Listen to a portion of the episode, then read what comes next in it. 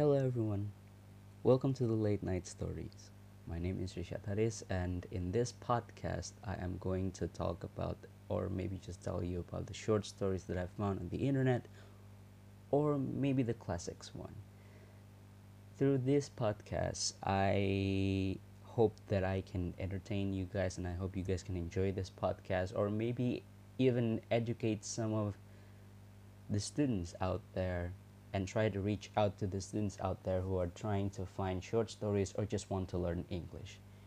First of all, I would like to apologize for my English if it sounds really bad or it's not even grammatically correct. I hope you guys can understand it because I am not from an English spoken country.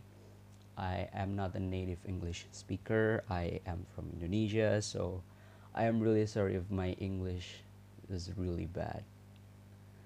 Well, I think that's all about the introduction. I hope you guys can enjoy my podcast. Stay tuned and see you in the next podcast.